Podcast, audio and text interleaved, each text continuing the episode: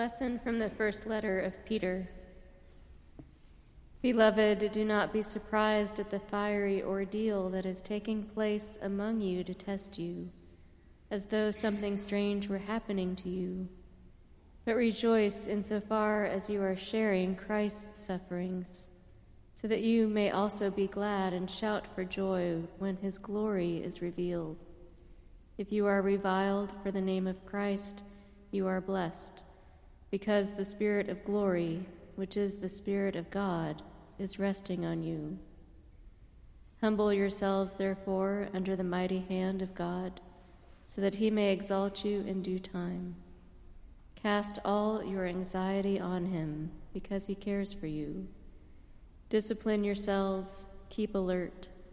Like a roaring lion, your adversary, the devil, prowls around, looking for someone to devour. Resist him, steadfast in your faith, for you know that your brothers and sisters in all the world are undergoing the same kinds of suffering. And after you have suffered for a little while, the God of all grace, who has called you to his eternal glory in Christ, will himself restore, support, strengthen, and establish you. To him be the power forever and ever. Amen. Here ends the lesson.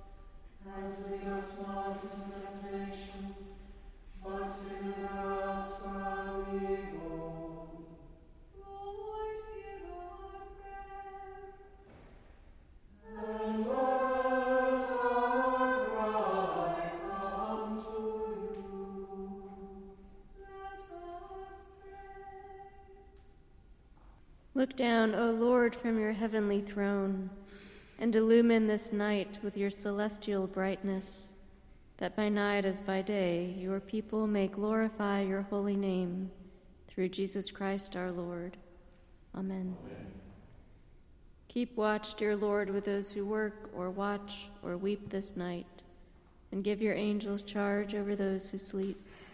Tend the sick, Lord Christ.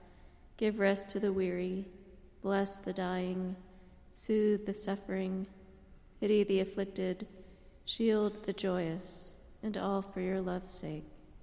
Amen. Amen.